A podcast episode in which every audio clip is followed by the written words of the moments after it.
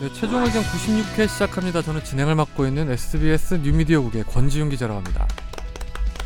오늘도 김선재 아나운서, 안녕하세요. 정현섭 변호사님, 안녕하십니까. 그리고 이상만 변호사님. 하이 에브리원 반갑습니다 민병철 느낌으로 근데 저거는 뭐예요? 노란색 병은? 아, 이거요? 주황색 병은? 이거 저거 난 샀는데. 오렌지 주스 주스인데 아. 오렌지 나는 미니 샀는데 미니 마우스. 저게 뭐야? 어디서 나온 거예요? 그거 CU BGF 요새는 되게 저렇게 예쁘게 나와요 패키지가. 캐릭터식으로 해서 나. 아, 저 병은 계속 그러면 계속 쓰는 거예요? 되는 거지. 뭐 쓰면 되는 건데 잘 쓰고 싶지는 않죠 그러니까 이렇게 해가지고 기존 가격의 한 1.8배 이상 받아먹는 쓰려고 샀으면 상술이죠 쓰려고 샀지. 몰래. 너무 예뻐서. 근데 이 옛날에 미니언이 변호사님은 되게 귀여운 미니언. 하, 하고 많은 것 중에 왜 그걸로 고르셨어요? 그냥 원 플러스 원이라서 샀어요 아, 그래요? 나머지 네. 플러스 원은 어디 갔어? 혼자 다 처먹었어요? 혼자 다 처먹죠 그러면 다 처먹고 키 클라고 난 보통 학생들이 뭐 음료수 갖다 주거든요 수업하면. 근데 보통 아, 다 원 플러스 뭐 기명란법 그 위반 아니에요? 그걸 왜 기념품 사주지 이건 아니지. 않고 내가 왜 교수가 아닌데.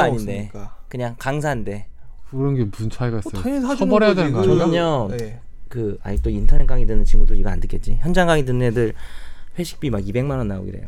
그래서 애들이 회식하고 나면 그 다음날 음료수 하나 띵 놓고 가는 거예요. 그러면 우리한테는 그것도 한 자- 번도 자- 회식할 때 안 샀잖아요. 자세히 보면 원 플러스 원이야. 어? 회식할 때 우리한테 한 번도 안 너희는 샀잖아요. 날 돈 벌게 안 해주잖아. 오늘 안 너희 되잖아. 수강료를 되게 너희가 자본주의적이다 사람이. 어. 당연하죠. 저는 자본주의적이고요. 네. 또 정치적 성향이 달라요. 사실. 여러분들하고 달라서 아 어. 좀 그런 거는 왜 그래요 오늘, 진짜. 오늘도 약간 정치적으로 예민한 주제인 것 같은데 저는 그럼 조퇴하는 걸로 하겠습니다. 되게 왜냐하면 속좁아. 정치적 성향이 다르기 때문에 입을 다물고 있어야 되니까 강의가 있다고 거짓말을 해서 저는 오늘 조퇴를 해야 돼요. 네. 아 역- 약간 억울해하실 만한 게 형은 진짜 늦는 거고요. 야, 전압두잖아. 진짜 가는 거야 그리고. 야, 근데 진짜 웃긴 가는 게, 거야. 야, 내, 내가 늦는 거는 늦는 거는 솔직히 빼박 내 잘못이지. 앞에 그러니까 가는 것도 사실 저는 처음에 뭐 그런 글이 올라왔다고 저기 봐서 저게 뭐 사람이 생각은 자유인데 내가 나는 한 번도 그런 생각을 못 했었거든요. 왜냐하면 이 정 변호사님이면 뭐 항상 뭐 일찍 가겠다고 하고 뭐 무슨 강의를 막 이상하게 잡고 이래가지고 뭐 시도 때도 없이 가니까 뭘 강의를 이상하게 잡아요. 왜? 내- 근데 난 본인이 억울한 게- 제시한 주제에 대해서도 던져놓고서는 강의 있다고 막 하고 이러고 막 40분에 가야 되겠다. 근데 이러고. 난 억울한 게 네. 나는 진짜 강의가 있어서 가는 건데 내가 가면은 몰라요 왜 갔는지 모르겠어요 뭐 왜 안 왔는지 이러는데 이상민이 안 오면 어, 이상민 변호사가 오늘 업무상 그러니까 중대한 사정이 있었습니다. 정 이렇게 하더라. 변호사님이 100번 이제 막 늦게 오고 일찍 갈 때 이상민 아, 야, 지금 오늘 변호사님은 96회야. 0.1번 늦게 오고 그러잖아요. 자 여기서 이제 아니, 근데 출석률을 또, 예, 또 해봅시다. 왜곡이 또 그게 왜곡이. 아니고 그 댓글 그분은 그래도 정 변호사님에 대한 이미지가 굉장히 좋은 것 같아요. 어. 왜 좋아요 뭐 그게? 우리는 그냥 안 오는 거고 그냥 가는 거니까. 그게 더 좋은 뭐 거야? 이분은 약간 그래도 이렇게 어떤 머리를 쓰고 이렇게 계획을 세워서 가는 우리는 것처럼 봤으니까 11시에 전화하니까 집에서 전화 받고 그때 이제 머리 빗고 나오는 하잖아요. 거를 아. 오히려 봤기 더 좋게 때문에 생각하는 거야. 이게. 그래 그러면 내가 선택을 해야 될 것 같은데 그쪽으로 갈까? 차 악을 정- 선택해야 어, 되는 거야. 이게. 정치적으로 내가 좀 변호사님이 성향이 다른 그렇게 걸로. 막 그런 것까지 생각할 만큼 깊이 있게 생각하진 그러니까. 않았거든요. 제가 알기로는. 어, 그러니까. 어. 형이 굉장히 그 저 금수저로 살아오셨고 그쪽으로 가는 거야? 네. 예. 지금 뭐 안 새누리당에 들어서잖아. 빈자리가 있다고. 새누리당 언제적 네, 새누리당이야? 새누리당. 저 그, 그만큼 정치에 관심이 없어요 아니 지금. 지금 새누리당 현 새누리당 어, 그렇지. 어. 그러니까 정 변호사님 원래 너 정치적 새누리당 무시해? 여기 변희재 있어, 너 변희재. 변희재 새누리당에. 떨려놨어요. 아, 지금 떨려놨어요? 아, 예, 그것도 변희- 몰랐어요. 예. 아무튼 뭐 정 아, 변호사님이 밀려나고 그냥 후보에서. 뭐 정치적 정파성 있거나 그런 건 아니고 정 변호사님 돈만 관심 있으시니까 그렇게 오해 안 하셔도 될 것 같아요. 예. 정파성 일도 없어요. 돈만 관심 있는 게 그게 걔네들이야. 걔 누구라고 말 못하겠는데. 아무튼 그럼 저는 정파성이 있는 거야. 그 학생들한테 그 2천만 원요? 2천만 원어치 사줬다는 얘기 200만 원, 듣고 200만 원. 뭘 사줬어 대체? 아, 진짜 나 빡쳐요. 다음에 뭐 우리 회식 때는 뭐 맛있는 거 사주시겠죠. 음. 지금 팟캐스트 한 지 몇 년째인데 책상을 칩니까? 책상 쳤나요 제가? 라는 소리가 말을 나는데. 다른 팟캐스트가 듣고 있어요 지금. 우리도 치면 안 아무튼 돼요. 뭐 그 청취자 사연을 이제 넘어갈 건데 청취자 사연이 되게 많이 왔어요. 되게 지난주에여서 너무 뿌듯해요. 그래서 저희가 지금 골라서 하고 있는데 절대 뭘 거르고 이런 건 없으니까 쭉 들으시면 될 거예요. 우리의 과거 본인 미래를 사연이- 아니까 거를 우리가 안 그렇게- 나왔다고 생각되면 다음 주에 나올 우리가 거예요. 그렇게 부유하게 살아온 네. 사람들이 아닙니다. 뭐 무유. 근데 정 변호사님 오늘 수염 안 깎고 오신 거죠? 네. 신발 사셨네요. 아 진짜요? 신발을 사기도 했지만 사실 바지를 산 거예요. 음. 이게 슬랙스라고 일어났어, 일어났어. 사실 좀 이렇게 약간 키장남들이 요 키높이를 좀 신자 사실 키 큰 애들도 요즘 키높이 신는데 요게 슬랙스락에서 그 모르시는 분들 위해서 설명하면 그 바지 밑둥이 없는 거잖아요. 음. 요게 이제 조금 더 작아 보일까봐 제가 스- 요즘 다 이렇게 입지만 안 입었었는데 그냥 과감하게 입기로 했어요. 그래서 이거 슬랙스를 저처럼 입으면 키노피를 신고 복숭아뼈가 매우 위에 있는 것을 확인하게 되죠. 입금 됐나 봐요. 네? 입금 됐어요. 아니 입금 아직 안 됐어요. 통장에 17,000원 있어요. 8월 10일에 입금 많이 됩니다. 제 통장에. 보이스피싱 그때 노리시면 돼요. 네, 알겠습니다. 그 청취자 사연 먼저 소개해 주시죠. 알긴 뭘 알아요. 한가한 K리그 빠돌이 님이 K리그 네. 보내주신 건데. 빠돌이 예, 이분 진짜 한가하신 것 아, 같아요. 되게 간단해요. 안녕하세요. 최종 의견 열혈 팬이고 축구를 좋아하는 야, 고3입니다. 임마 듣지 마 임마. 공부해 임마. 고3인데 축구를 좋아하고 최종 방금 의견을 이상민 좋아. 변호사였어요. 훌륭하신 분이네요. 듣지 마, 늘 듣지 축구를 마. 하다 보면 안경 쓰는 친구가 있는데 꼭 싸고 그 친구가 얼굴에 공을 맞아 안경이 깨집니다. 그때부터 분위기가 세지고 싸울 때도 있습니다. 아하. 그런데 저는 안경을 쓰고 축구하는 애가 더 잘못이 있는 것 같습니다. 결론적으로 얼굴을 맞춘 애가 안경값을 물어줘야 하나요?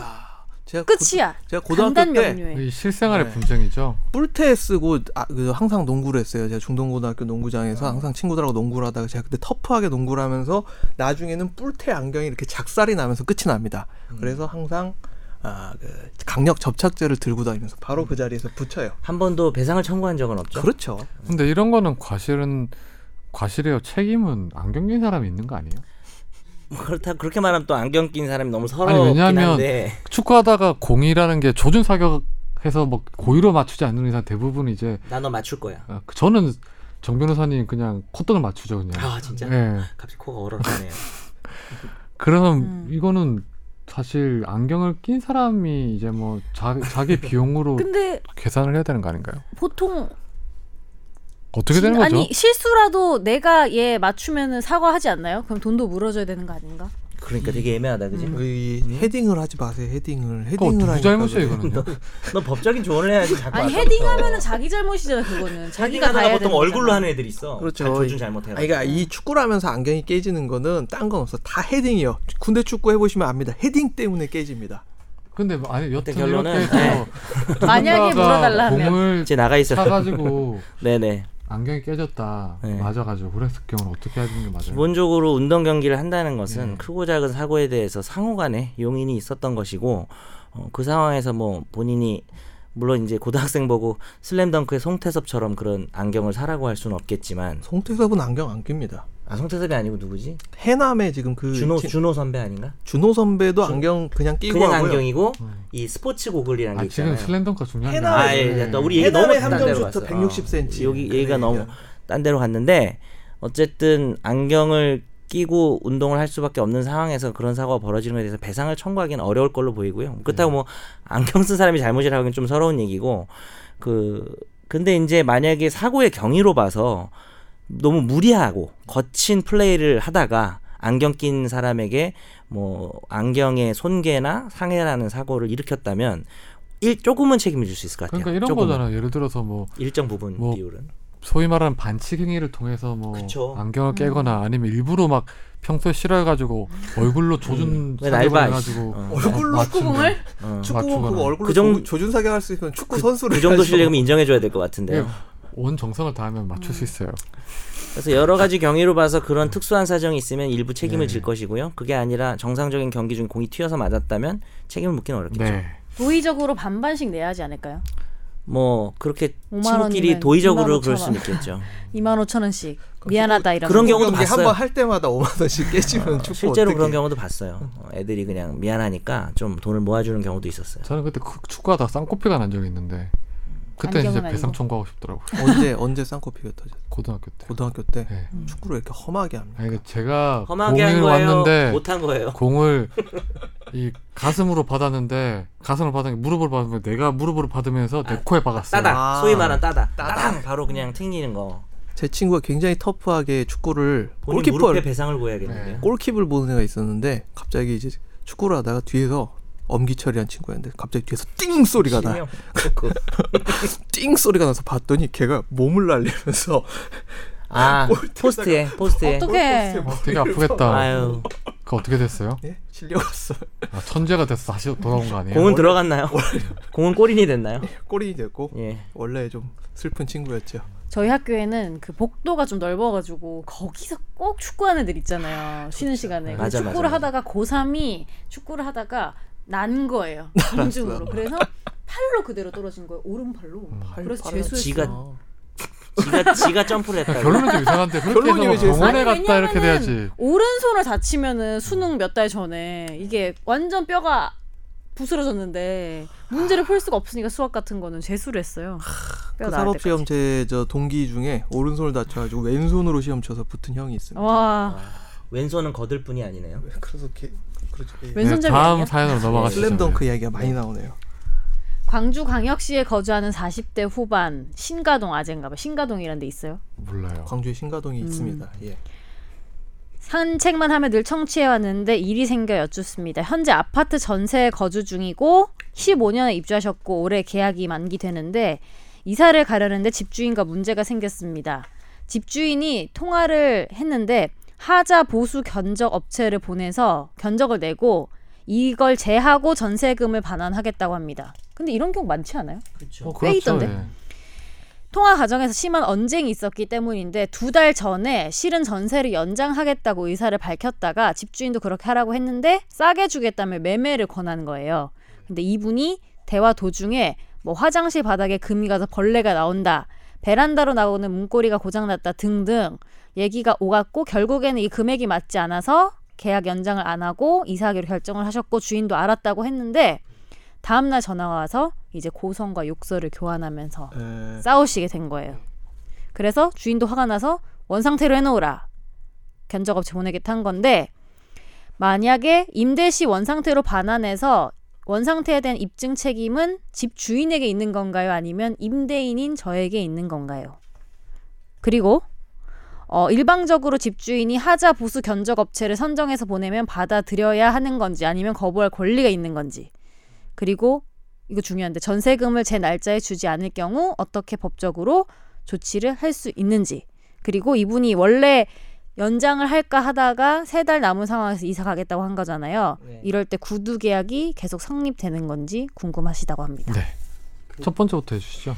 일단 그 원래는 지금 임차인 같은 경우는 하자가 생기면 그게 사용 수익하기 어려운 정도면 임대인이 수리를 해줘야 돼요. 어 그리고 그래서 지금 이- 우리 사연 주인공 입장에서는 원래 하자가 있었고 뭐 살기 어려운 부분이 있었는데 임대인은 네가 살면서 그 하자를 만들었다라는 거잖아요. 결국은 뭐 소송을 통해서 뭐 감정을 통해서 입증을 해야 되겠지만 그 이전에는 그 임차인이 그런 하자를 만들었다면은 임대인이 입증해야 될 걸로 보이기 때문에 사연 주인공 같은 경우는 어, 임대인이 지금 뭐 그러니까 지금 누가 만들어낸 하자인지가 불명확한 부분에 대해서는 우리 주인공인 임차인에게 입증 책임이 있는 건 아닌 걸로 보이고요. 어, 그다음에 두 번째는 견적업체를 임의로 한쪽에서 선정하면 안 돼요. 그렇죠. 법, 원으로 가게 되면 법원이 선정하게 돼 있기 때문에 지금 임대인이 나름대로 하자 견적을 내봐야 그게 법적인 효력이 있는 게 아니에요. 그래서 부당하다고 생각한다면 거부할 수 있고 사실은 하자의 어떤 정도와 비용 문제도 있지만 그 하자를 누가 만든 건지가 중요한 거잖아요. 근데 지금 기본적으로 아까 첫 번째 질문에서 답했다시피 임대인 입증을 해야 되기 때문에 이것도 별 의미가 없을 것 같고 세 번째는 이미 나가겠다고 뭐 3개월 전부터 통보를 했고 계약이 끝난 상태이기 때문에 어, 전세금을 주지 않는다면 뭐 집에서 나가지 않으면서 우리가 동시행 항변권이라고 합니다. 네가 어, 전세금을 줄 때까지는 내가 나가지 않겠다라는 식으로 버틸 수가 있고 그런 경우에 이제 좀 판례가 좀 중요한 게 있어서 하나 소개를 하면 내가 문 그냥 잠궈버리고 아예 짐을 안 빼는 상태로 저항을 하는 방법이 가장 좋고요. 그 안에서 본인이 뭐 거주하면서 만약에 영업장이면 뭐 사- 영업을 한다든지 이렇게 되면 차임 정도는 주게 돼 있어요. 차임 정도는 그래서 아예 사용도 안 하고 딴 데로 이사가 버리고 문 잠가 버리고 이런 식으로 하면 어, 집주인은 답답하겠죠. 이 사람 나가야 새로운 사람이 들어오고 어, 자기가 사실 알아보면 자기가 소송해서 이 집주인이 지금 뭐 이길 수 있는 상황이 아니기 때문에 네. 근데 대다수가 지금 변호사님처럼 상황이 하기 힘든 게 그 전세금을 받아야지 다른 집으로 갈 수 맞아. 있으니까. 바로 그런 건 있죠. 예, 연결해서. 현실적인 문제는 물론 있는데 어, 결국에는 그럴 때는 어쩔 수 없이 뭐 소송을 해야 되겠죠. 근데 그래서- 까고 주는 건 안 되죠. 그러니까 뭐 차임 같은 거요? 아니면- 예를 들면은 전세금이 2억인데 예. 여기 한 100만 원어치 정도의 집에 손해가 발생했다 집주인이 그럼 이런 까고 식으로 줄수 그, 있고 주장하면서 그 말이 맞으면 까고 주게 돼 있어요. 그 그냥 그러니까 자기 마음대로 그렇게 까고 줄 수는 없는 그 거죠. 부당하면 안 되겠죠 그 주장이. 만약에 주장이 정당하면 밀린 차임이나 하자 보수 비용을 다 빼고 원래 보증금 주게 돼 있어요. 네, 알겠습니다. 원래는 근데 계약할 때 대부분 처음에 그 어디 어디에 뭐 고장이 있었다는 걸 계약서에 쓰고 계약을 맞아. 하죠. 예. 아, 그리고 마지막으로 저 집주인이 구두 계약도 계약이라고 주장하는데 뭐 전세 계약을 연장하기로 했다는 게 만약에 확실하다면은 그 결국은 이건 그래요. 임, 임차인 같은 경우는 나가기 전에 미리 어, 갱신 안 한다고 얘기를 했던 부분이 있어야 되기 때문에 그 결국 입증 문제예요. 구두 계약도 계약은 맞는데 입증을 할 수 있는지의 문제일 음. 뭐 것 본인이 두 달 전에 그뭐 처음에는 연장한다 했다가 두 달 전에는 나가겠다고 했으면 그럼 된 뭐 거죠. 상관없는 나가겠다고 되는 거잖아요. 거예요. 예. 임차인 마음입니다. 네. 그건. 예. 알겠습니다. 다음 사연으로 넘어가시죠. 이분이 진짜 일목요연하게 정리 정리해 주신 분인데 숫자로 정리를 해 주셨어요. 어, 이거는 좀 재밌더라고요. 저는 이거 어떻게 음. 이거는 있을 법해. 땡땡 풍선 자유여행 패키지 상품을 이용해서 그거 네. 어차피 나가면 안 되는 거 아니에요? 얘기하시죠. 네, 아 얘기해 주세요. 예, 아니요, 안 그냥 나가는 게 좋겠네. 쭉 하세요, 쭉 하세요. 근데 풍선이 하나밖에 없어. 그렇죠. 안, 안 나가는 게 좋을 것 같아요. 아, 하나밖에 없어. 없어. 아, 네. 예. 혹시 질소 풍선이요? 질소 풍선 자유여행 패키지 상품 이용해서 3일 동안 나오시마 섬에 있는 미술관, 박물관 관람이 목적인 패키지 임. 네. 근데 제가 아는 분도 갔다 왔는데 이게 일본에 가서 배를 타고 섬으로 들어가서 그 섬 전체가 약간 건축물 미술관 네. 이런 분위기인 거예요. 잘 해놓은 거예요. 네. 잘하면 좋긴 좋겠다 응, 되게. 어, 되게 좋대요. 네, 그래서 이거 압축해서 해주시죠. 예. 근데 남 어디 가? 주연이 아니, 정말 길어. 그때. 근데 이분이 예. 여기 안내 책자에 보니까 나오시마 섬에 있는 이런 미술관들이 월요일이 휴관이고 공휴일이 있으면 다음날 휴관한다 이렇게 표시가 돼 있었는데 나오지만 해. 네, 이 섬에. 근데 월요일이 휴관이잖아요. 그래서 첫날인 월요일에 가서 시내를 둘러보고 화요일에 가기로 한 거예요. 그래서 가셨는데 알고 봤더니 국경일이었던 거야. 월요일은 어제가. 그래서 네. 일- 화요일인 일본의 국경이 공휴일 있으면 왜 다음날 휴관을 한다고 했으니까 화요일에도 갔는데 휴관을 한 거예요. 그러니까 음. 월요일 날 대신 열고 그날은 화요일만 그 주만 이제 화요일 날 그쵸, 닫았던 그쵸. 거죠. 아, 예. 네. 그래서 이분들이 일행 모두 당황.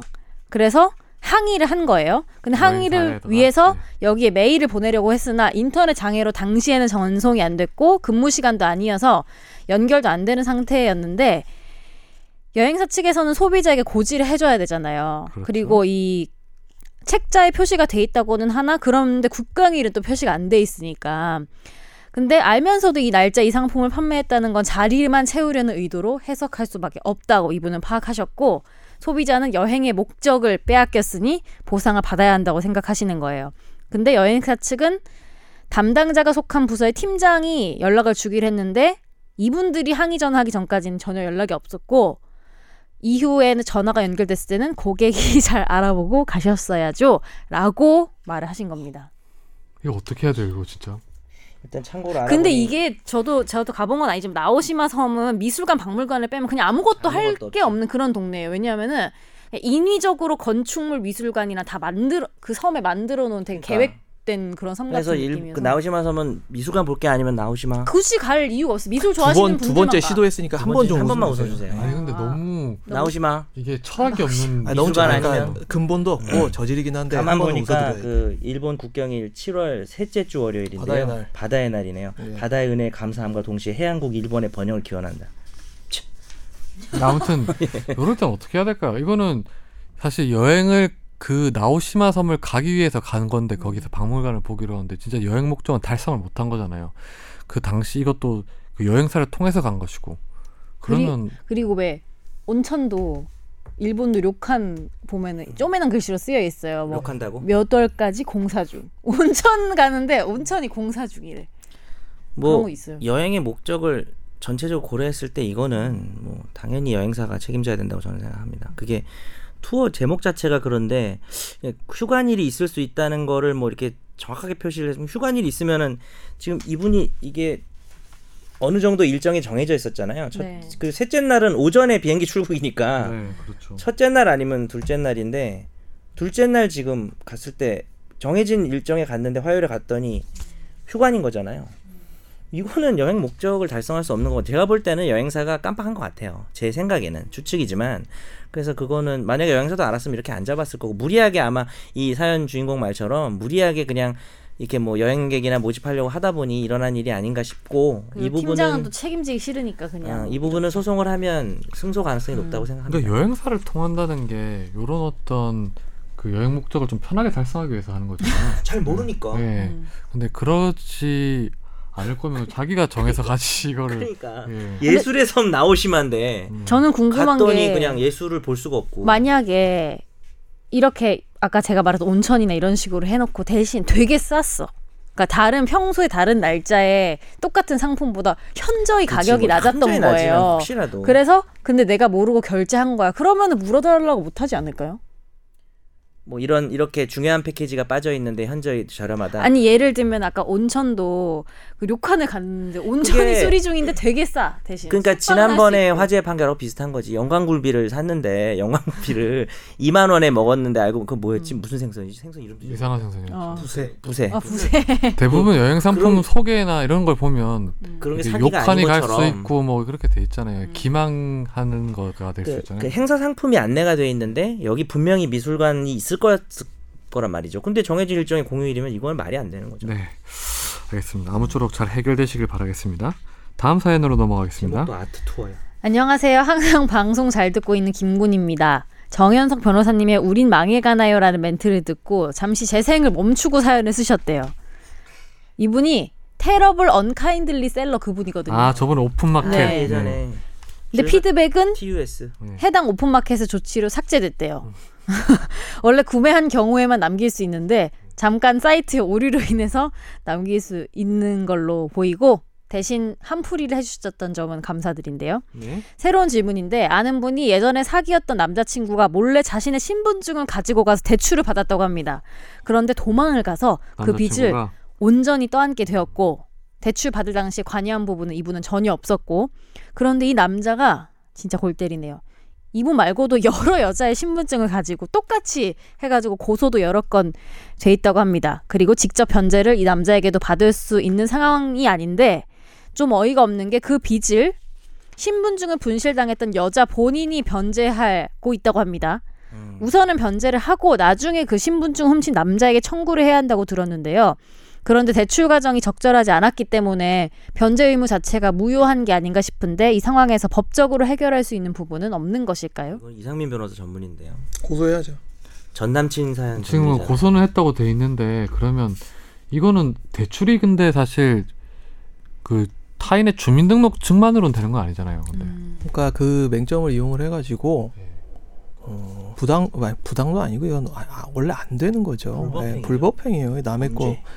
아니 근데 그게 아니라 은행에서 대출을 만일에 해줄 때 보면 타인의 주민등록증만 그러니까 은행이 아닐 거라고 아닐 저는 것 같아요. 확신해요. 아, 예. 뭐 뭐뭐로 재산금융권 예, 뭐 이런 그런 거겠네요. 쪽으로 그러면, 해가지고 이제 그쪽으로 어, 안 되는 짓을 이렇게 해놨는데 근데 이거는 안 갚으셔도 되거든요. 근데 그걸 입증하기가 힘들어서 그렇지. 근데 그쪽에서 막 갚아라 갚아라 하고 집에 독촉장 날라오고 이러면은 사람이 이렇게 갚게 돼 있어요. 무서우니까. 안 그리고 갚아도 돼요 그럼? 안 갚아야 돼요. 안 갚아도 돼요. 안 네. 예. 갚아도 되는 게 아니라 갚는 게 이게 오히려 불리해질 수 있어요. 나중에 뭐 예. 인정하는 게 조금이라도 어. 되니까. 알고 그랬던 거 아니냐 이렇게 될 수 있다는 아. 거죠. 그러니까요. 그러니까 정말 너무 네. 어쩔 수 없이 협박을 받아서 갚았다는 정황이 아니고서는 뭐 자발적으로 갚은 갚고 이런 건 되게 위험해요. 그럼 이럴 경우에는 본인이 안갚안 갚는 대신에 어디 뭐 경찰이나 뭐 금감원 이런 데 신고를 하면 되는 거예요? 그렇죠.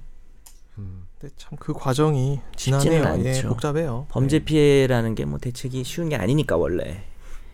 근데 진짜 별로다 이 남자. 그러니까 이제 전 남친, 전 여친 조심해야 돼요. 특히 돈 너무 빌려주지 성차별적인 마세요, 분, 전 남친들 조심해야 됩니다. 왜냐하면 대출 이상한 짓들 업체에서는 그 너무 많이 해요. 대출 업체에서는 신분증하고 일단 어, 서류가 제대로 징구됐다는 사실은 걔네들이 갖고 있단 말이에요. 그래서 그걸 가지고 우리는 제대로 한 거다.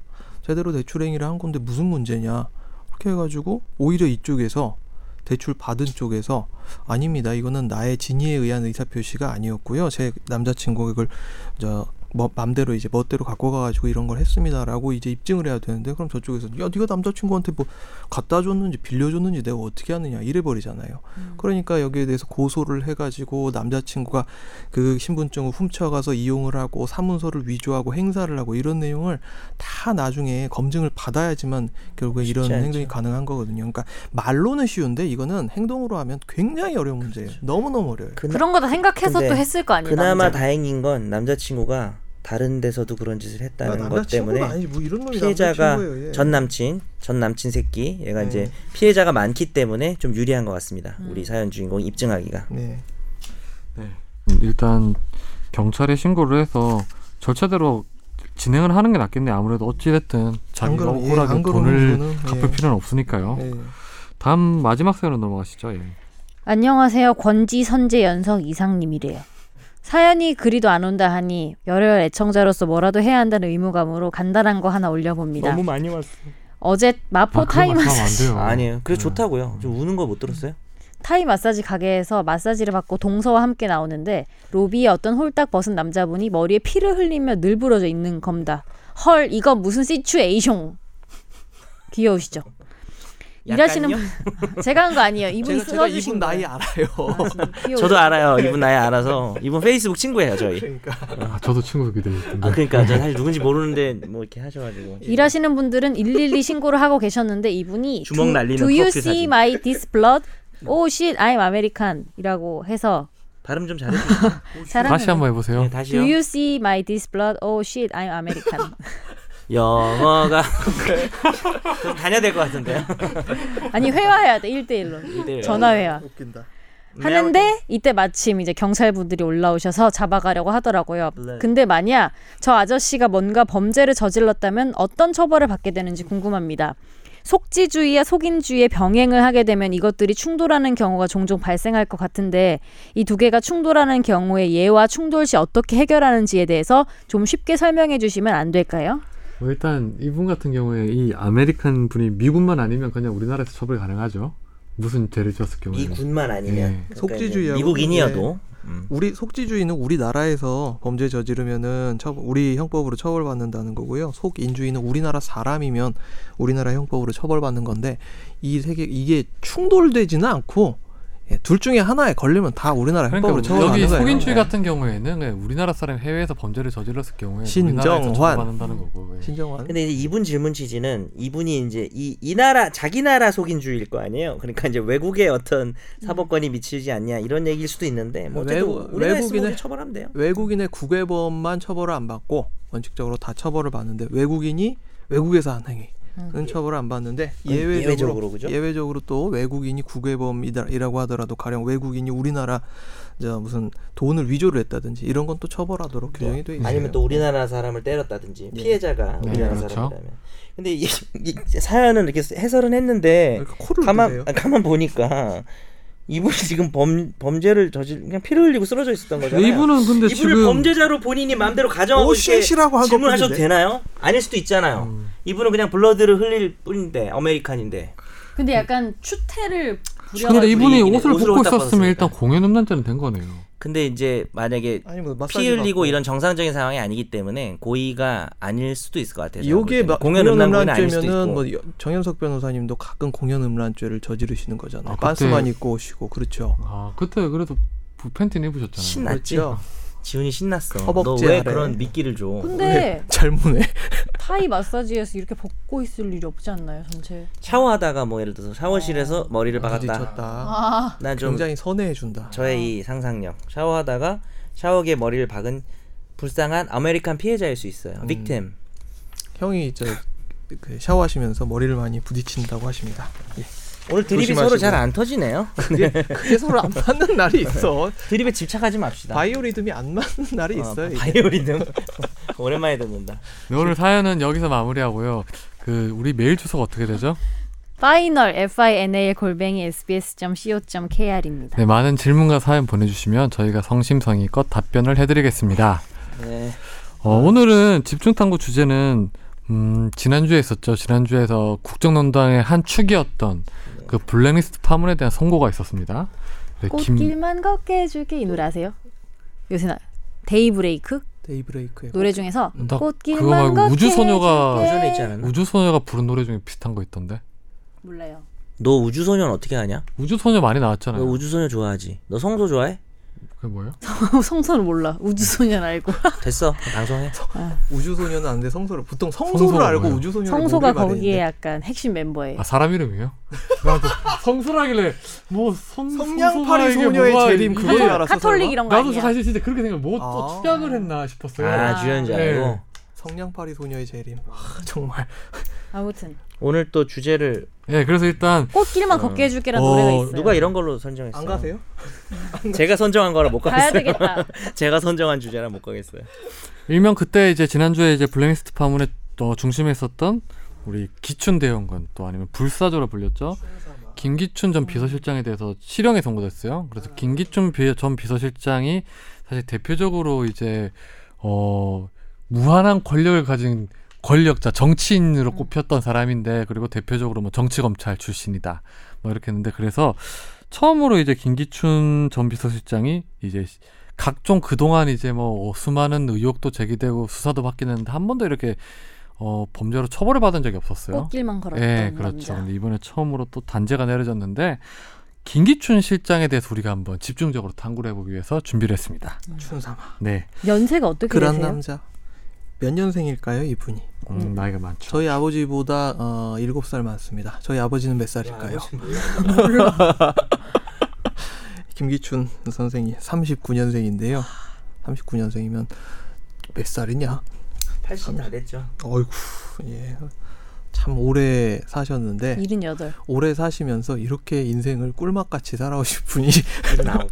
일흔 아홉. 조선시대 우리나라 왕 나이로. 조선시대 왕 빼고 뭐 이렇게 꿀맛같이 살아오신 분이 있으실까? 사람들이 싶더라고요. 보면 네. 대부분 어떤 정치인들이나 아니면 권력자더라도 보면 이렇게 등락이 있잖아요. 인생에. 그렇죠. 부침이 있기 예. 마련인데 뭐 되게 정점을 찍었으면 어김없이 뭐, 뭐 떨어지거나 이렇게 하는데 김기춘 전 비서실장은 되게 제가 본 뭐 수많은 정치인이나 음. 검사들 중에 보면 되게 특이한 사람이긴 해요. 근데 총량의 법칙이라고. 근데 총량의 법칙이라는 게 이게 지금부터 생전과 세월을 좀 시작하니까요. 나, 사후로 나눠야 될 것 아, 같아요. 사후 예. 생전 사후. 예.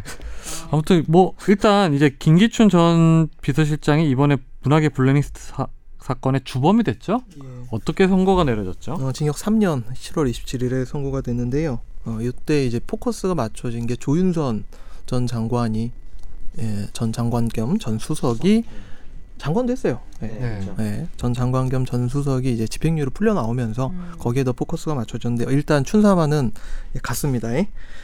음, 그 일단 김기춘 전 실장에 대해서 재판부가 어 문학의 블랙리스트의 정점이라고 표현을 했었어요. 네, 예. 피라미드의 정점으로 표현을 했고요. 어, 구체적으로 조금 말씀을 드리면은 9,473인의 문화예술계 인사에 대한 블랙리스트를 너무 작성해서 많아 근데 다시 완료했고, 봐도. 예. 안 들어가면 약간 창피할 것 같아. 어. 아, 정 변호사님 들어가셨어요 혹시? 저요? 문화예술인이 아니잖아. 저는, 행위예술가잖아요. 행위예술. 저는 정치적 성향이 달라서 안 신체 들어갔어요. 네, 신체 예술. 아, 어 행위예술가. 형은 화이트리스트에 들어가 있습니다. 화이트- 화이트리스트. 저는 기춘사마하고 되게 가까워요. 보면 뒤끝 장렬이야. 저 왜 조퇴 안 하는지 알아요? 왜요? 제 입지를 유지하기 위해. 야, 이 정도 뒤끝이면 다행인 거예요. 저 욕 쓰려다가 안 썼어요. 아 이분은 여러 가지로 좀 생각을 했겠죠. 그렇게 했겠어요. 저도 여러 가지 생각을 해서 욕을 쓰려고 했어요. 네 알겠습니다. 아무튼 예. 예, 이 세월호 그리고 문재인 후보 2012년 대선 당시에 문재인 후보 지지 선언을 했던 사람들 그리고 서울시장 선거에서 박원순 후보를 지지 선언을 했던 사람들을 중심으로 해가지고요 거의 만 명 가까운 문화예술계 인사에 대한 블랙리스트를 작성하고 많아, 관리한 너무 책임입니다. 만명 진짜 많잖아요.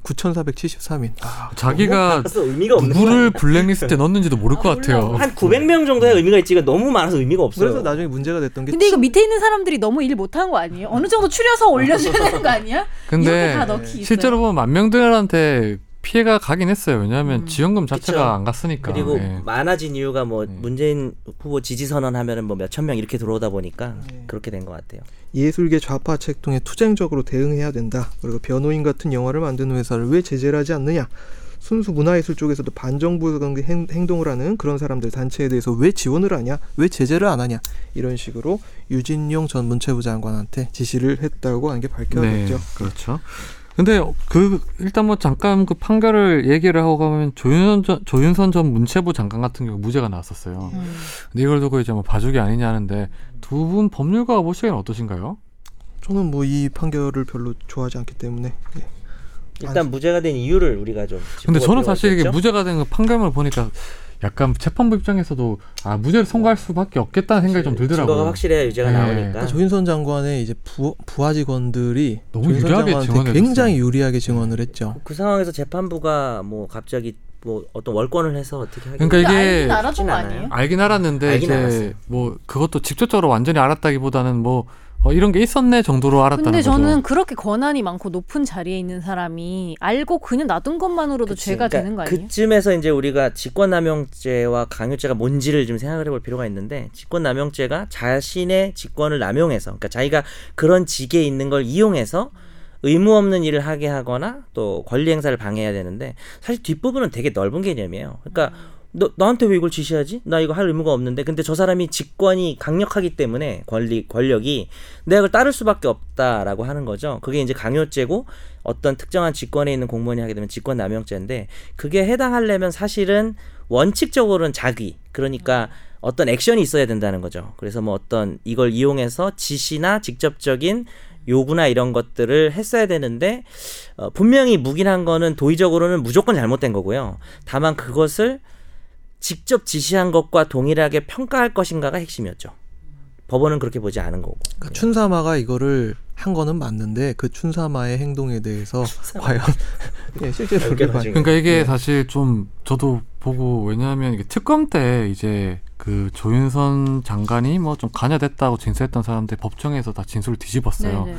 그리고 결정적으로 이 비서관들이나 이런 사람들 본인들은 다 처벌을 받았는데 본인들은 처벌을 받으면서 조윤선 장관에 대해서는 자기들이 보고를 일단 안 한 거 맞다. 그리고 뭐 지시를 내린 적도 없다. 그리고 뭐 당시에 조윤선 수석이 있을 때 뭐 정무수석실에서 뭐 그런 거와 관련된 작업을 했을 때 회의 같은 경우에도 조윤선 수석은 몰랐다 이 회의 자체를 왜냐면 근데- 자기가 주관했기 때문에 이렇게 얘기를 해버리니까 재판부 입장에서 흔들렸던 것 같아요. 근데 그건 그런데 그것도 좀 슬픈 것 같아요. 문체부 뭐, 너무, 장관- 너무 모두 각인지 모르겠는데 네. 이렇게 중요한 위치에 있는 사람이 이런 걸 몰랐다는 것도 약간 뭐 너무 그것도 그렇긴 예. 한데 몰랐을 리는 네. 없을 것 같아요. 제가 볼 때. 아 그러니까 뭐 회의하고 이런 거를 보고 몰라- 안 했다 이런 아, 거. 그러니까 그 이 블랙리스트 자체를 몰랐다는 건 아니었어요. 그렇기 때문에 위증 같은 경우에 음. 처벌했죠. 네. 예, 그런데 이게 알았다는 것뿐만 아니라 구체적인 아까 정 변호사님 말씀대로 지시가 있었거나 직권 남용 아, 그런 행위. 행위가 있었어야 되는데 뭐 그런 게 없다고 이렇게 당시에 실행자들 이렇게 얘기를 해보니 버리니까 그랬던 것 같아요. 네. 그래서 그러니까 핵심 포인트는 이 행위가 있을 때 조 전 수석이 정무수석 재임하기 전부터 있었던 행위라는 게 중요했던 것 같아요. 그러면 그렇기 때문에 그 조 전 수석이 한 게 아니다라는 결론이 나온 건데 실은 뭐 보기에 따라서는 중간에 들어왔어도 본인의 지위가 그 정도면 현재 이루어지고 있는 상황을 묵인하고 편승해서 지시를 했을 수도 있는 거죠. 사실은. 이행한 거 아니에요? 그래서 네. 저는 이 그 입증이 안된 비서관들이 항소심 가서 다시 이제 특검이 공소유지 좀 잘해가지고 처벌받을 수 예, 있죠. 실체 근접하게 좀 진술을 하게 한다면 네. 뭐, 뭐 바뀔 수는 있겠죠. 예. 어, 그럼 일단 요거는 넘어가시고 이제 김기춘 같은 경우에 이제 김기춘 전 실장이 이제 징역 3년의 실형이 나왔어요. 어, 그래서 저 시- 형량을 두고 이제 뭐 너무 작은 거 아니냐고 하는데 제가 지금까지 본 직권 남용 판결 중에 높게 높은 거, 나왔네요. 높은 높게 편이죠, 나왔거든요. 사실. 여든 살그 예. 국민, 팔순- 감, 국민 감정으로. 팔순을 안 해서 예. 보내셔야겠네요. 팔순을 안 또가 해서 대부분 직권 남용 같은 경우에는 뭐 끼케야 뭐 집행유예 나고 뭐 징역 6년 6개월 나오고 이랬거든요. 그래서 왜 이렇게 낮나 싶었는데 이번에는 좀 좀 높게 선고한 거라고 저는 구- 과거 전례를 봤을 때 그랬을 그러긴 생각했어요. 되죠. 국민 감정에 이제 못 경험적으로. 미치니까 음. 예. 사이다가 아니니까 음. 뭐 불만을 가질 수는 있죠 네. 국민들이. 그래서 뭐 일단 이제 김기춘 실장이 처음으로 이제 유죄 선고를 받고 이렇게 됐는데 김기춘 전 실장이 과거 이제 검사 때부터 이제 뭐 본인 스스로 한 번도 죄를 저지른 적이 없다고 이렇게 말했던 사람 중에 한 명이에요. 혼자만 모르는 거 아닐까? 예. 그러니까. 김기춘 실장이 어디 어, 언제 이제 인간을 했죠? 뭐. 몇 살에 임관했을까요? 근데 진짜 이거 사실 뭐 깜짝 남자들은 놀랐어. 군대 28살. 다녀오고 그래 그렇기 때 보통 늦어지는데 사실 또 일찍 되면 그다음 법무관으로 가니까 아 이분은 26세 장교였나? 광주지검 초임 검사 임관이 됐대요. 예, 이분이 공무원이지? 예, 서울대법대 음. 58학번이고요. 그러고 보니까 여기 예, 두 분이 어, 후배시네요. 네. 자유전공학부도 엄밀히 따지자면 법대 후신 뭐 이런 걸로 볼 수도 있습니다. 왜 우리를 엮어요? 김기춘이랑. 아니, 뭐 비슷하잖아요. 우리도 사마해. 선사 선사마 연사마. 아 나 나는 힘에 해야 되나 네. 힘에. 아무튼 여기 이분이 이제 58학번인데 사시 합격이 언제 됐던 거죠? 3학년 때 된 아, 거죠. 60년 때 음, 사법과 요때니까 사실 가능한 거고 요때는 책이 때 학교 안 많아요. 나가. 아. 3학년 때 학교 안 나가는 그러니까 우리 우리 아버지도 옛날에 고시 공부할 때 보면 책이 한 200페이지밖에 안 돼. 그거 그거 외우는데 진짜 이틀이면 외우고 있다. 우리는 만 페이지가 넘죠. 좀 예. 봐야 되는 책이. 그러니까 옛날 왜 비교해 그렇게? 근데 김기춘 아니, 그냥 전 단순 시장 비교는 안 같은 되지만. 경우에는 사시를 합격을 하- 합격하고 난 다음에 이제 박정희 일가와 인연을 맺게 됐었잖아요. 예, 법무관 네. 마친 후에 26세로 광주지검 초임검사에 진짜 임관을 어리다, 해가지고요. 이때부터 자신 스스로 검찰총장을 꿈꾸면서 살아왔다고 자기 이제 회고록에서 밝힌 바가 있습니다. 예. 그리고 여기 이분이 또 이거를 읽어줘. 김기춘 전 실장이 그 정수장학회 출신 아니에요? 예, 5.16 장학회 네, 장학 네. 정수 회고록이- 장학회 전신이죠. 회고록에 자신을 되게 귀엽게 표시, 표현했어요. 예. 나는 병아리 초임 검사 시절부터 장차 검찰총장이 될 검사라는 자부심을 가지고 어떤 마음가짐으로 근무할지를 생각하면서 행동했다. 근데 요땐 여기 또 말이 되는 게 검사가 자체가 쪽수가 적으니까 쪽수도 적고 자기가 예. 우수하게 자기가, 일찍했으니까 충분히 꼼꼼한. 근데 이런 분이 어쩌다. 이런 분이. 이런 분이라서 그랬습니다. 근데 심재륜 전 고검장 이제 저 그 한때 뭐 검찰총장 후보로도 오르고 뭐 법무장관 후보로도 하마평에 오르던 우리 심재륜 전 고검장의 회고에 의하면 김기춘 선생이 검사 시절에 당시 이제 신직수 법무부 장관 시절인데 이 사람 눈에 띄기 위해서 날마다 장관 집 앞 언덕을 올라가는 수고까지 받아하지 않았다고 합니다. 거기 그냥 서 있는 거예요, 멍청하게. 왔다 갔다 아침에 나 가서 근데 눈도장 이게 너무 찍는, 웃겼어. 찍는데요. 그런 사람 눈에 나 같은 검사는 수사 마치고 폭탄주나 마시는 주정뱅이로 보였겠지만 하고 자기 비하를 이분들끼리 하셔. 이분들끼리 약간 알력이 있어요 서로 간에. 네. 네. 예. 맞아요. 서로 옛날에 뭐 악연이 있죠. 예. 서로 뭐 공항 검사 예. 뭐 이렇게 해가지고 서로 간에 이렇게 좀 그게 있어요. 그래서 이제 이후에 이분이 김기춘 사마가 고- 본격적으로 권력의 정점으로 이제 들어서게 되는 계기가 유신헌법 초안을 작성을 하게 될 때 이분이 나이가 그때 7년차 검사였고 32살입니다. 그러니까 이게 사실 김기춘 전 실장은 이제 사시 학교를 하고 난 다음에 5.16 장학회 장학생이 돼서 이제 처음으로 이제 박정희 대통령 박정희 일가와 이제 인연을 맺고 난 다음에 다시 한번 이렇게 이제 박정희 눈에 띄게 되는 게 바로 유신헌법 초안 사- 초안을 만든 거였죠. 예. 예. 이 당시에 여러 헌법학자들이 이제 만들었다고는 돼 있는데 실제로는 유신헌법 초- 초안 자체를 김기춘 씨가 다 뼈대를 만들고 헌법학자들은 크게 한 바가 없다고 다- 나중에 이제 헌법학자들이 밝혔는데요. 어떻게 해서 근데 32살한테 이런 큰 그게 왜 점. 그러냐면 당시에 이제 김기춘 전 실장이 법무부로 갔었어요. 음. 그 법무부가 이제 그 동기들 중에서 제일 뭐 뛰어난 사람들이 가는 거라고 하는데 거기 법무부에 있으면서 유신헌법을 만드는 데를 파견을 가게 된 거였어요. 음. 예. 어떤 처세술이나 이런 건 되게 능력 있는 사람인가 봐요. 그리고 그렇죠? 운대도 맞아요. 네. 예, 운대도 맞는 사람이고 그리고 나서 이제 유경수 여사 저격 사건이 터졌을 때 문세광이라고 혹시 아십니까? 선지 아나운서. 예. 음. 문세광 수사에 공을 세웠다. 자기가 하룻밤 이제 날 잡으면서 이 사람 수사를 해가지고 자백을 받았다. 음. 라고 굉장히 자랑스럽게 나중에 인터뷰를 보면 이야기를 하는데 음. 이때 공을 세워가지고 이분이 중앙정보부 지금까지 현 국정원이죠 대공수사국장으로 또 굉장히 어린 나이에 승진을 합니다. 대공수사국장이 뭐냐면 당시에 이제 지금도 이제 대공수사국은 뭐 지금 없어졌나? 지금 없애 없앤다고 했죠. 그 대- 없앤다고 예. 했죠. 예. 근데 이 대공수사국이 국정원 핵심이에요, 핵심. 여전히 핵심이긴 한데 당시에는 더 심했었죠. 근데 음. 여기 대공수사국장으로 이제 검찰 출신이 가끔 국정원을 가긴 하는데 음. 이렇게 어린 나이에 보내는 건 거의 없죠. 전례가 없는 일이죠. 앞 지금 김기춘 전 실장 이후로도 없었을 거예요. 이거는요. 그래서 박정희 대통령이 전 대통령이 이제 김기춘 김똘똘이라고 부르면서 굉장히 아꼈다고 또 이걸 또 어디 가가지고 막또 본인이 이분 얘기를 해요. 얘기했구나. 예, 그 아까 회고록에서 이렇게 얘기합니다. 내 입으로 이런 말 하기가 좀 그렇지만 근데 해. 하여튼 꼭 그럼 그런 하지 마. 사람들은 그럼 뭐 하지 그러고 마. 나서 꼭 해. 남의 입을 빌려서 해. 형이 한번 해주세요. 읽어주세요. 내 입으로 이런 말 하기 그렇지만 재현입니다. 목소리 재현. 하여튼 상사들이 어떻게 예쁘게 봐서 뭐 좀 똑똑하다고 봤는지 정우성 아니야? 이런저런 일들을 신부름을 많이 시켰다. 그 정도다. 몰랐으니까.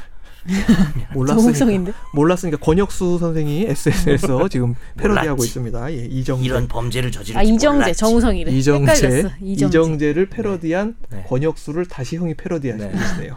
그걸 네가 다시 패러디해봐 나중에. 몰랐으니까. 어 좋다. 네. 근데 이렇게 해서 이제 그 유신 시대 때도 이제 최고의 권력을 행사했죠.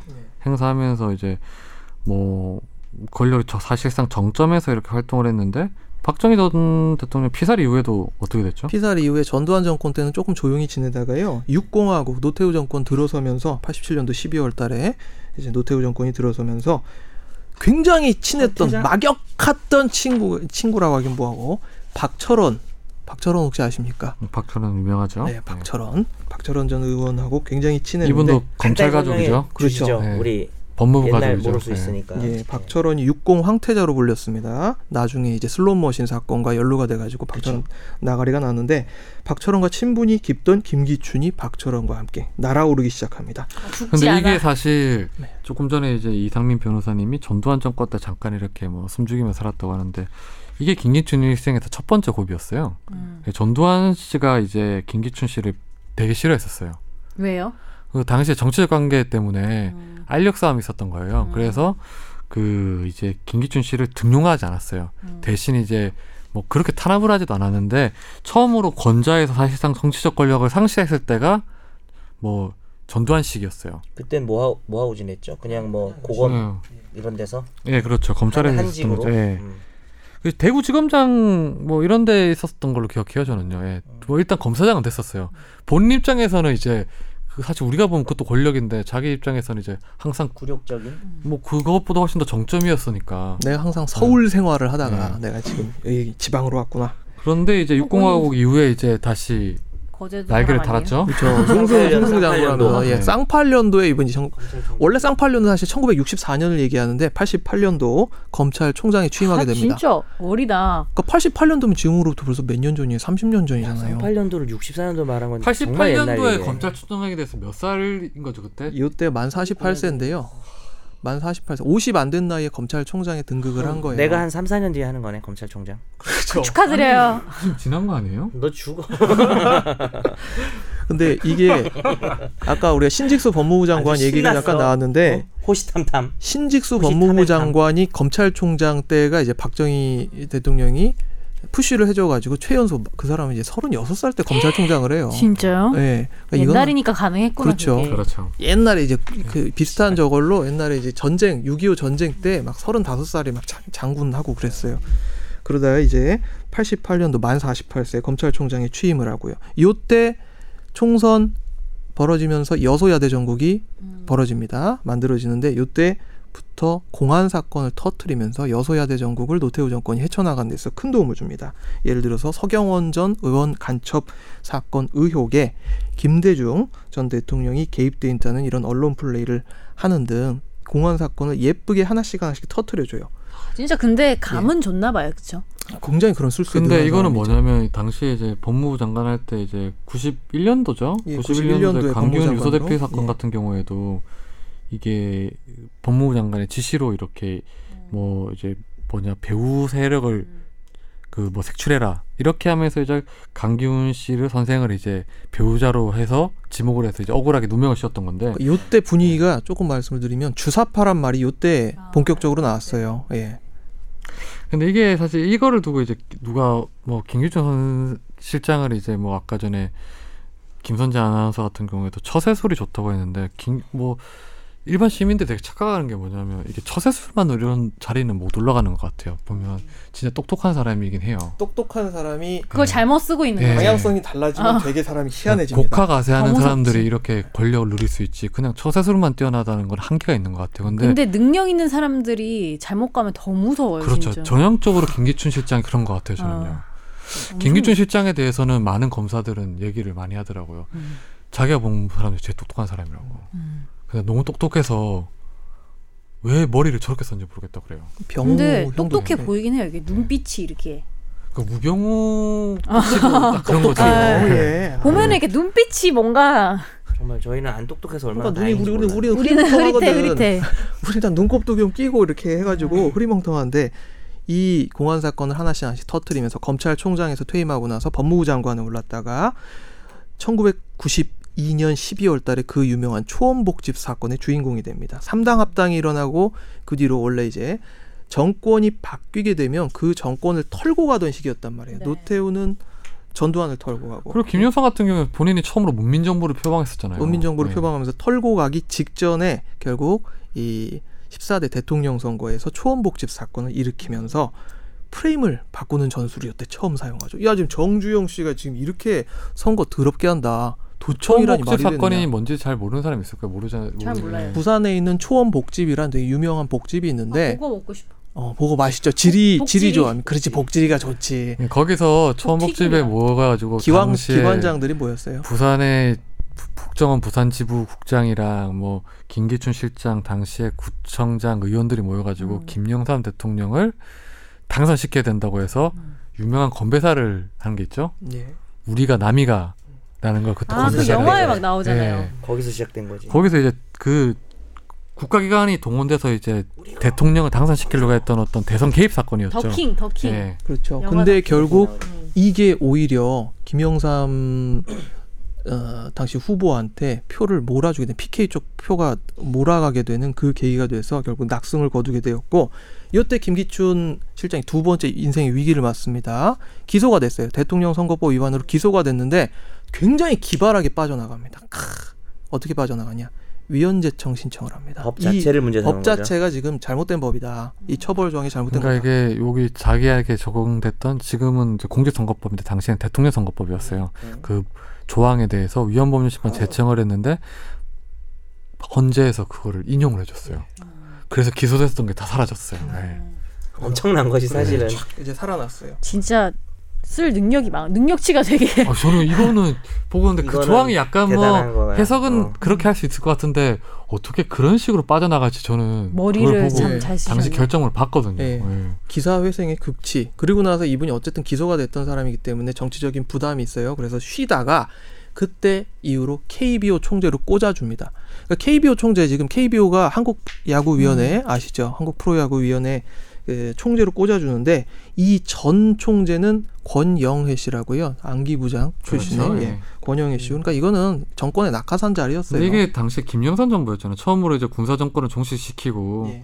이제 문민 정부가 들어섰다고 표방했던 정부에서도 김기춘 실장이 써먹을 때가 예, 이렇게 있었나 된 거죠. 보죠. 그러니까 생각해 보면 지금까지 이제 유신, 박정희 그 다음에 군사 정권 때 최고의 권력을 누렸던 사람이 이제 문민 정부가 돼서도 최고의 권력을 누리게 된 거예요. 그렇죠 그래 대통령은 몇 년인데 이분은 몇 년 하시는 거죠? 예. 거의 어. 무한 권력이죠. 아. 그 권력이 원래 10년 간다는데 이분은 50년 이렇게 살았다니까. 그리고 나서 96년도 6월 달부터 KBO 총재로서 이제 일을 하다가 나중에 이걸 또 홍재영 전 재경원 장관한테 물려주게 됩니다. 역시 계속 낙하산으로 운영이 됐던 거죠.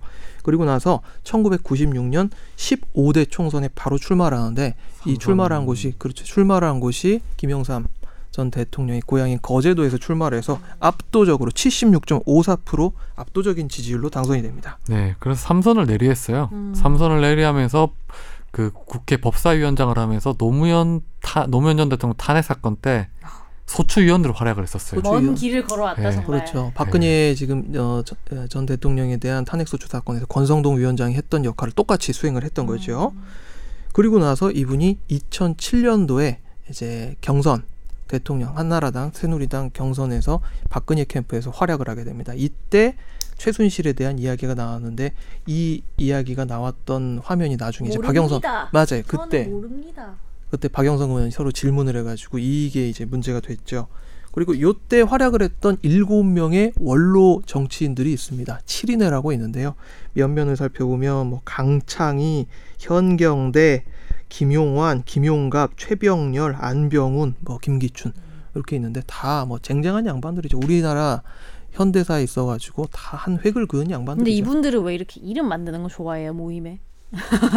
예, 뭐 예, 소수끼리 아, 우리도 만들어 줍시다. 소위 주류에 있는 시인의 사람들이 이름. 보면 그 네, 주류에서도 모임 만드는 거 되게 좋아해. 이너서클로 되고 우리도 뭐 이름 만들어요. 네 명이니까 싸가지 어때요? 아무튼 이분이 이제 김기춘 실장 같은 경우에는 17대 국회의원을 끝으로 이제 국회의원을 안 하고 난 다음에 이제 사실 후손으로 미- 이제 좀 정치권 이제 해서 원로 역할을 하려고 했던 걸로 기억을 해요. 예. 왜냐하면 본인 입장에 나이도 많고 이제 충분히 많이 했으니까. 이제 무르 도가니 예. 이제 물찰 나이가 아, 되니까 이제 네. 근데 박근혜 전, 대, 바- 전 대통령 당선 이후에 이제 뭐 7인의 멤버로 그 활약할 줄 알았는데 다시 한번 등극을 하죠. 그러게요. 허태열 씨라고 혹시 아십니까? 허태 뭐저 네. 기자님 아- 권지윤 기자님 아시겠지만 허태열 씨라고 이거 노- 노- 노무현입니다 뭐 이런 거 보면 항상 거기에 나오는 지역 감정 자극하는 그 내용이 있잖아요 초등학교 운동장에서 음. 네네. 하면서 뭐 전라도에서 오신 분이신가요 뭐 이렇게 하는 그 허태열 아저씨가 아, 초대 비서실장을 하고 있었는데 이 아저씨가 이제 음. 아, 아웃이 되면서 비서실장으로 2대 비서실장으로 임명이 되었던 거죠. 그렇다 그렇다. 이제 이제 문제가 됐던 행동들을 이제 그 비서실장이 되고 난 다음에 이렇게 뭐 블랙리스트나 이런 거 하는데 그리고 근데 블랙 그 청와대 비서실장을 하면서도 한 번 또 위기가 있었잖아요. 예. 성한종 사건이죠. 음. 예. 성완종 사건 2015년 3월 달에 그 성완종 리스트 파문이 일어나기 전에 비서실장직을 사퇴하면서 어, 공직을 어느 정도 마무리 짓게 되는데 그 전에도 예. 끝날 때 정말 끝나지 않아. 근데 성한종 리스트 때도 보면 거기 성한종 전 의원이 이제 메모장을 써서 이제 네. 김기춘 실장 이름과 함께 돈 액수도 써놓잖아요. 뭐홍 선생도 우리 예. 레드준표도 살아나고 뭐다 예. 살아났잖아요. 그때 근데 김기춘 전 실장은 당시 검찰에 조사도 안 받았어요. 완구리도 뭐 살아났고 맞다 맞다 그랬다. 예, 다 살아났습니다. 그때는 이제 요게 그래도 죽기 직전에 있는 사람이 메모장을 쓰고 또 이제 이름까지 썼으니 충분히 이제 거짓말 할 리가 없다는 게 대부분의 생각이었는데 그래서 뭐 기소는 뭐 나중에 차치하더라도 조사는 할 거라고 음. 생각을 했었는데 조사조차 검찰에서 안 했었죠. 당시에 이제 그 수사팀장이 지금 문무일 검찰 음. 검찰총장이죠. 예. 그러니까 최동욱 전 검찰총장 혼외자 문제의 배후이다. 아, 맞다, 맞다. 뭐 그리고 정윤의 비선 실수의 의혹을 묻었다. 뭐 김영호 씨의 유민 어- 유민 아빠, 김영호 씨의 단식 시위 지원하던 뭐 문재인 대통령에 대해서 아, 국민적 비난이 가해지도록 언론을 지도하라는 뭐 지시를 내렸다. 이게 뭐 김영한 고 민정수석의 비망록에 뭐 쓰여 있는 내용이긴 당시 한데. 여기서 이제 뭐 여기 그 김영한 수석이 이제 비망록에 썼던 지시의 주체는 이제 뭐 사실 김기춘 전 실장으로 네. 다 추정을 하고 있고 법원에서 어느 정도 인정이 됐어요 지금요. 그런데 이제 뭐 김기춘 전 실장이 이렇게 뭐 자기가 실장 이 지난 정권에서 비서실장으로 있으면서 또 이제 이런 나쁜 짓들을 하고 또 송환종 리스트에서도 의혹을 받기도 했지만 음. 다 이렇게 잘 빠져나가는데 결국은 이제 국정 논란 사건으로 이번에 이제 실형이 나왔던 거죠 그렇죠. 그러니까요. 그 1964년도에 검찰에 초임 검사로 광주지검이 임관을 해가지고 2016년까지 거의 반세기가 넘었네요. 그렇죠 50년 넘는 기간 동안 이분은 권력의 정점에서 항상 꿀만 빠는 인생을 살아온 거예요. 근데 이런 사람은 없, 없을 것 같아요 앞으로도요. 그러니까 이게 그러니까 명문고등학교 경남고등학교를 나왔는데 경남고등학교 뭐 서울법대 뭐 사법시험 검찰 막 이렇게 이어지는 한국 사회의 이너서클 엘리트 그룹의 아주 좀 추악한 이면을 제대로 보여주는 그런 사람이 아닌가 생각이 되고 예전에도 마부작침에서 권지훈 곽건경 기자님이 하는 마부작침에서도 유사한 이제 내용을 한번 다뤄주시긴 하셨는데 이분을 보시면서 저는 딱 그 캐릭터가 하나 떠올라요 껍빗단리 예. 음. 계속 자기의 색깔을 바꿔가면서 권력에 딱딱 맞춤형으로 살아온 거야. 그게 감이라니까. 그게 된다니까. 근데 그게 쉽지가 않아요 사람이 그러니까 예. 그게 그 진짜 타고나야 돼요, 그죠? 타고나고 노력도 하고 그 자기를 이용하는 그 소위 말하는 죽음 같은 사람한테 원하는 인재상이 돼야 되는 거잖아요. 나는 짜증나서 못할 것 같아. 그러니까 말 바꾸기를 되게 잘해야 돼요. 말 바꾸기를 정말 그것도 잘하고. 왜 되게 고급지게 잘해야 돼요. 음. 다 알지. 근데 이게 제가 그래서 정말 좀 궁금했어요. 김기춘 전 실장 한번 본 적이 있어요. 어디서 봤냐면 그때 대검에서 검우회 검우회라고 있어요. 검찰 뭐 모임이 있는데 여기도 그때 모임이네. 비서실장이었는데 김기춘 저는 그때 대검 기자실에 있는데 누가 와서 말본 사람이더라고 보니까 음. 김기춘 실장이더라고요. 그런데 이제 그 사람 보면서 아 저 사람은 야 저 나이가 저렇게 들어가 들어서까지 이제 뭐 검찰에 다시 오고 뭐 물론 이제 청와대 비서실장이긴 한데 그래서 여러 사람한테 물어본 적이 있어요. 김기춘 실장은 어떻게 저렇게 권력 오래 유지할 수 있냐 했는데 당시 같이 근무를 했던 사람이 그러더라고요 옛날에. 그냥 김기춘 실장이 보면 한 번도 부당한 지시를 노골적으로 한 적이 없대요. 음. 이게 드라마 아. 같은데 보면 권력자가 너 이거 해 나쁜 짓 해 이렇게 하는데 그걸 노골적으로 한 적이 없고 항상 보면 결과적으로는 부당한 짓이었는데 음. 그 지시의 원천은 김기춘이었던 그러니까 거예요. 이게 빅픽처를 잘 만드시는구나. 그러니까 이게 아무도 모르는 사이에 이렇게 나쁜 짓을 하는 거예요. 프레임을 잘 예. 짜요. 누구 그러니까 누구 씨 이것 좀 하지. 음, 어, 열심히 해봐. 잘 좀 하지. 예, 아. 아까 초원복집 사건 말씀을 드렸지만 92년도에 이 사건 불거지고 나서 93년도에 법이 하나 만들어져요. 통신비밀보호법이라고. 음. 거기서 통신비밀보호법 3조를 살펴보면 공개되지 않은 타인의 대화를 녹음 또는 그렇죠. 청- 예, 청취할 수 없다. 그러니까 이 초원복집 사건 같은 경우도 도청기를 설치를 해가지고 그 내용이 이제 터트려진 사건인데 그 내용 자체를 증거 능력을 부정하는 그런 법 자체가 아예 만들어져 버린 거죠. 93년도에. 아, 뭐 참참 참 희한하게 멋있게 살았다 이 사람은. 53년을 꿀만 빨고 3년간 징역 살고 끝나는 거면 나도 한번 이렇게 살아봐도 나쁘지 않지 않겠는가. 팔순 생일은 네. 안에서 팔순 생님 뭐 가면 건강해져요. 뭐. 요즘 뭐 그렇게 나쁘지 아, 않습니다. 네, 규칙적으로 생활하니까. 음. 규칙적으로 생활하고 오래 살 오래 살아요. 이런 분들이 얼마나 좋은 걸 많이 먹고 사는데. 근데 진짜 나- 너무 뭐지? 자기는 그래도 끝까지 잘 할 줄 알았겠죠.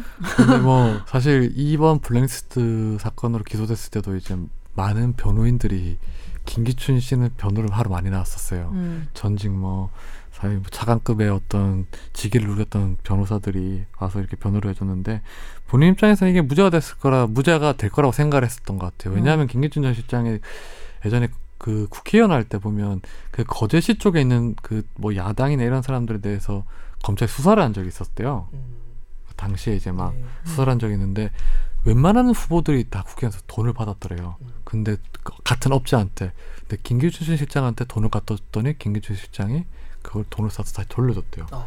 그러니까 이 사람은 이게 티나게 뭔가를 안 했던 사람이에요. 음. 그러니까 불법을 저질러도 음. 그러니까 이제 이렇게 오래 권력을 누렸겠죠. 음. 그러니까 아무도 모르게 소리소문 없이 그리고 되게 법망을 잘 이용해서 법을 잘 이용해 이용했던 사람인 것 엄청 같아요. 똑똑한 사람. 예.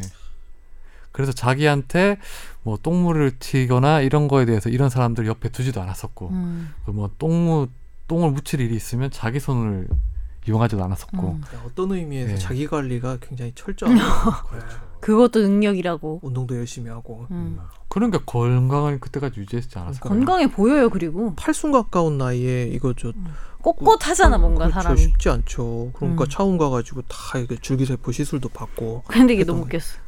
너무 오랜만에 들어서 차음. 차움 차움 가면 KKC 이용해가지고 줄기세포 치료도 받고 우리 정영석 변호사님도 뭐 치료 같은 거 받지 않으셨어요? 너무 말 안 해서 목 잠긴 거죠. 아직 안 가셨네요. 네, 저한테 안 했어요. 네. 잠시 좀 생각에 남기느라고. 근데 음. 그 줄기세포 받으면 뭐가 좋아요? 글쎄 뭐가 아, 그 좋을까요? 노화나 이런 문제에 있어서 아. 엄청나게 효과가 있는 것 같던데요. 아, 뭐 주름 펴주고 이런 건가? 주름이 뭐 네. 예. 선생님은 걱정하지 재생. 않으셔도 돼요. 아직 재생이 아니 혹시 제가 80에는 줄기세포 이게 널리 퍼질 수도 있잖아요. 그때 되면 사람의 한 150살까지 살 거야. 아무튼 뭐 이게 김유진 전 실장이 1심에서 일단 실형이 나오면서 어느 정도 이제 정의가 구현됐다라고 볼 수 있는데 아직 모르는 일이에요, 그렇죠? 네, 모르는 이게 일이고. 뭐 항소심이나 뭐 대법원에서 어떻게 될지 모르는 거기 때문에 아마 특검이 공소유지를 잘해야 되는데 음, 마무리를 우리 이상민 변호사님 해주시죠. 예, 김기춘 선생은 갔습니다. 서울구치소로 갔습니다. 그렇지만 우리 법조계에 또 다른 김기춘이 없느냐? 절대 그렇지 않다고 생각합니다. 저도 변호사 생활 지금 8년째 하고 있는데 여러 사람들 보고 보면서 느끼는 게 이 세상이 그 조영래 변호사가 이야기했던 것처럼 그렇게 깨끗하고 아름답지가 않구나. 검찰, 법원 저희가 어, 계속 검찰에 대해서도 어떤 이야기를 하고 법원에 대해서도 뭐 최근에 양승태 대법원장의 뭐 사법부 블랙리스트 파문이라든지 여러 가지 말씀을 드리고 또한 변호사 업계 뭐 하창호 전 뭐 변호사협회 회장과 뭐 김현현 회장 등등에 대해서 여러 가지 이야기를 해드린 바가 있는데요. 아, 제 생각은 이런 걸 보면서 그냥 제 생각은 이렇게 어, 코멘트를 하고 싶습니다. 자격증 다 반납하고요. 그냥 밑바닥부터 싹 다 갈아엎어버렸으면 좋겠습니다. 법조계 자체가 적폐입니다. 어르신들이 해왔던 그런 잘못된 짓들을 다 없애버리고 새롭게 시작을 했으면 좋겠습니다. 모두가 또 속편하지 열심히 일하시는 분들도 있고 뭐 열심히 일하는 검사나 판사들도 있으니까요 변호사분들도 계시고 우리 두 분도 열심히 일하시잖아요 그러니까 저 빼고 다 적폐입니다. 싹 다 갈아 전 버리십시오. 아니에요. 전 적폐 76권입니다. 나도 꽃길만 걸어야지. 아무튼 오늘 방송 여기서 마무리하고 다음 주에 뵙겠습니다 안녕히 계세요 안녕히 계세요. 네.